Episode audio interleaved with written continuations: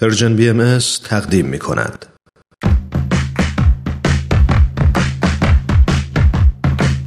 نقطه سرخط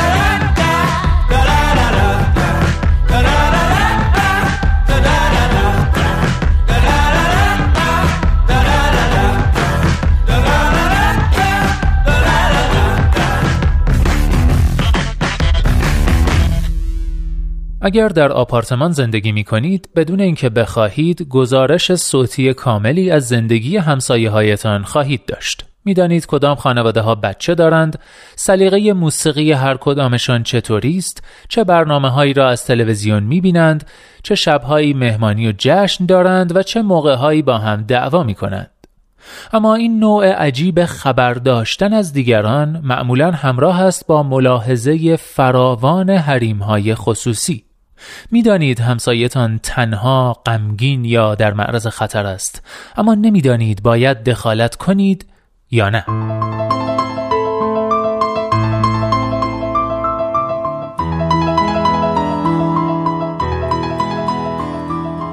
بله دوستان امروز 11 ژوئیه 20 تیر ماه روز جهانی جمعیته. این روز را دفتر بنیاد جمعیت سازمان ملل متحد به خاطر مطرح کردن مشکلاتی که با رشد جمعیت در جهان پدید میاد روز جهانی جمعیت نامگذاری کرده. به همین مناسبت یادداشتی انتخاب کردم که بی ارتباط با این موضوع نیست.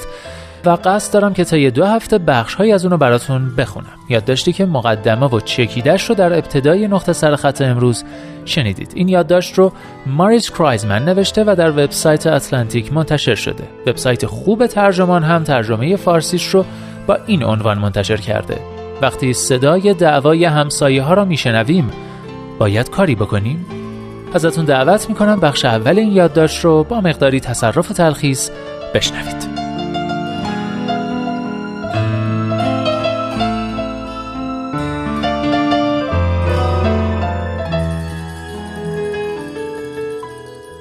ساعت 11 و 15 دقیقه یکی از شبهای گذشته داشتم چراغ آپارتمانم را خاموش می کردم تا آماده خواب شوم که از طبقه بالا صدای داد و فریاد شنیدم. صداها خشمگین بودند. با اینکه لباس خواب تنم بود در آپارتمان را باز کردم تا صدا را بهتر بشنوم و با سیلی از فوش های آب نکشیده روبرو شدم. توی راهرو ایستاده بودم و داشتم سبک سنگین می کردم که دخالت کنم یا نه. وضعیتی آشنا که هر کداممان ممکن است تجربه کرده باشیم.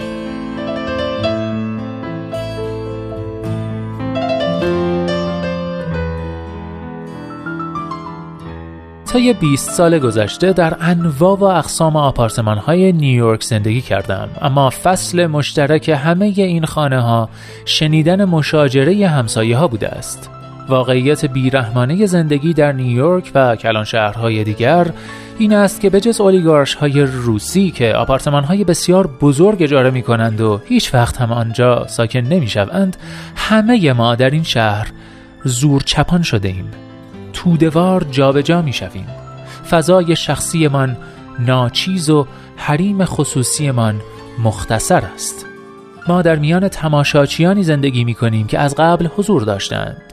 من در مترو و خیابان و داروخانه و فروشگاه گریه کردم و ساعت دو صبح در هم شکسته روی پله های جلوی خانه غریبه ای ولو شدم. اما خانه فرق دارد. درست است که اگر زیر دوش ترانه ای تمرین کنم یا در اتاق نشیمن برای سگم آواز بخوانم با این خطر مواجهم که دیگران صدایم را بشنوند. اما اگر کسی از من بخواهد که صدایم را پایین بیاورم رنجیده خاطر خواهم شد. زیرا من و همسایگانم توافق نانوشته ای داریم. صدای موسیقی نسبتا بلندتان را تحمل می کنم و با دور همی های دیر وقت و صدای تلویزیونتان کنار می آیم و شما هم در مقابل باید با سر و صدای من مدارا کنید.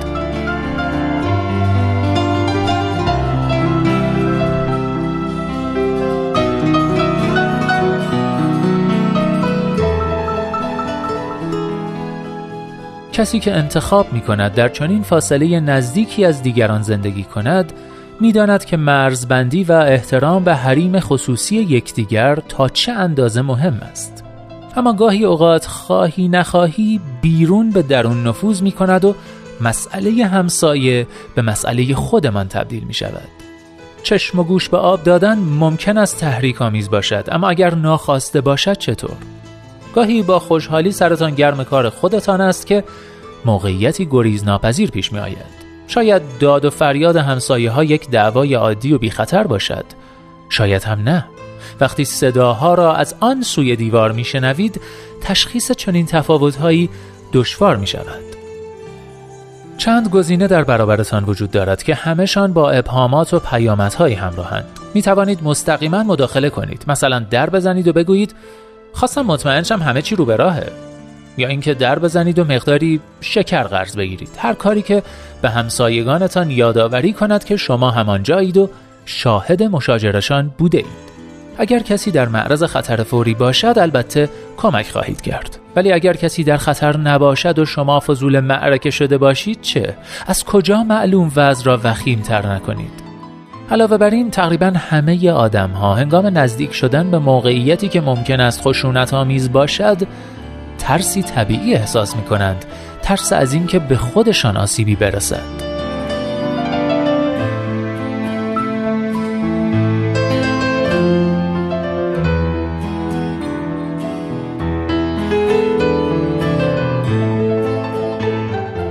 گزینه دیگر این است که با پلیس تماس بگیرید. اما ممکن است وقت پلیس را تلف کنید و همسایگانتان را برنجانید. شاید هم شدت واکنش پلیس بیش از حد باشد و همسایگانتان را به خطر بیاندازد. می توانید خیلی ساده سر و صدا را نشنیده بگیرید و امیدوار باشید که متوقف شود. اما در این حالت هم کسی خواهید بود که در خانهاش نشسته و نمی‌داند دعوا چه وقت فقط یک دعواست. قسمت دیگری از آن قرارداد اجتماعی که همسایه ها یاد می‌گیرند بخشی از زندگی بدانند و نادیدش بگیرند و کی وخامت بیشتری پیدا می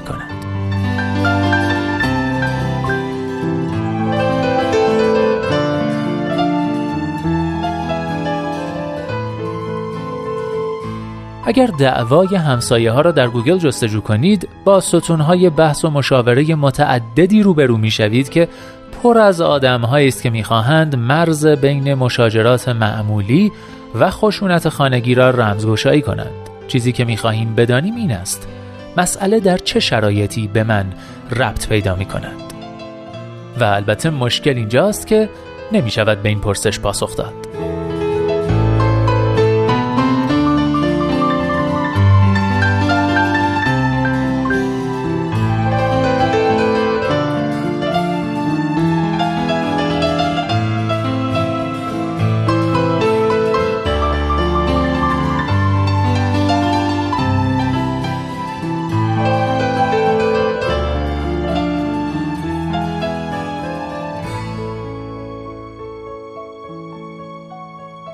بله دوستان بخش اول یادداشتی رو شنیدید با این عنوان. وقتی صدای دعوای همسایه ها را میشنویم باید کاری بکنیم.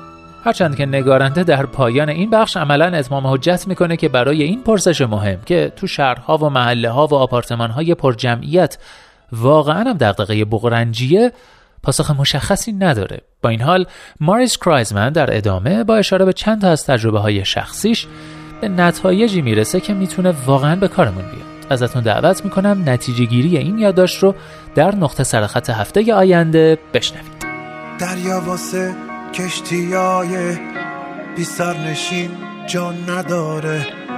پس من چرا غرق بودم؟ تهران که دریا نداره. این گوشه از شهر امنه. من سعی کردم نمیرم اینقدر نمیرم که آخر این گوش پهلو بگیرم.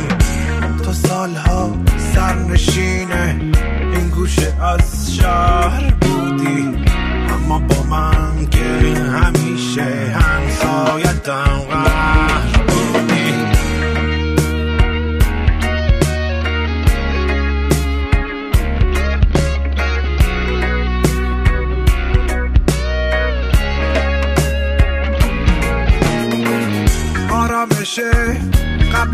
توفان ابروی اون روی ماهه احمد من گفت هر شب توفان سختی تو راه. چند روز چند سال چند قرد از رد پامون گذشته. قلبم به عمره تاریخ از این خیابون گذشته. قلبم مثل گوش ماهی با موج موهات رفیقه عشق من این تنگ کوچیک کوچیک اما عمیقه دریا واسه کشتیای بی نشین جان نداره. پس من چرا غرق بودم؟ تهران که دریا نداره.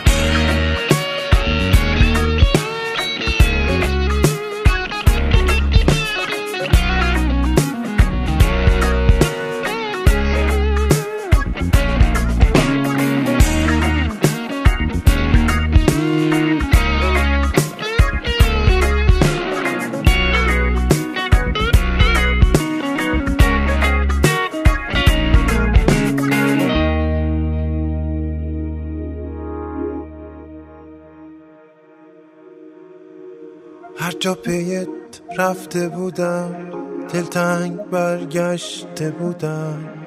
آشفته و خسته انگار از جنگ برگشته بودم. من خوب بودم تا این شهر با خشک سالیش بدم کرد. خوب شد خدا رحم کرد و عشق تو دریا زدم کرد. دریا واسه کشتیای بی سرنشین جان نداره. پس من چرا غرق بودم؟ تهران که دریا نداره. دریا واسه کشتیای بی سرنشین جان نداره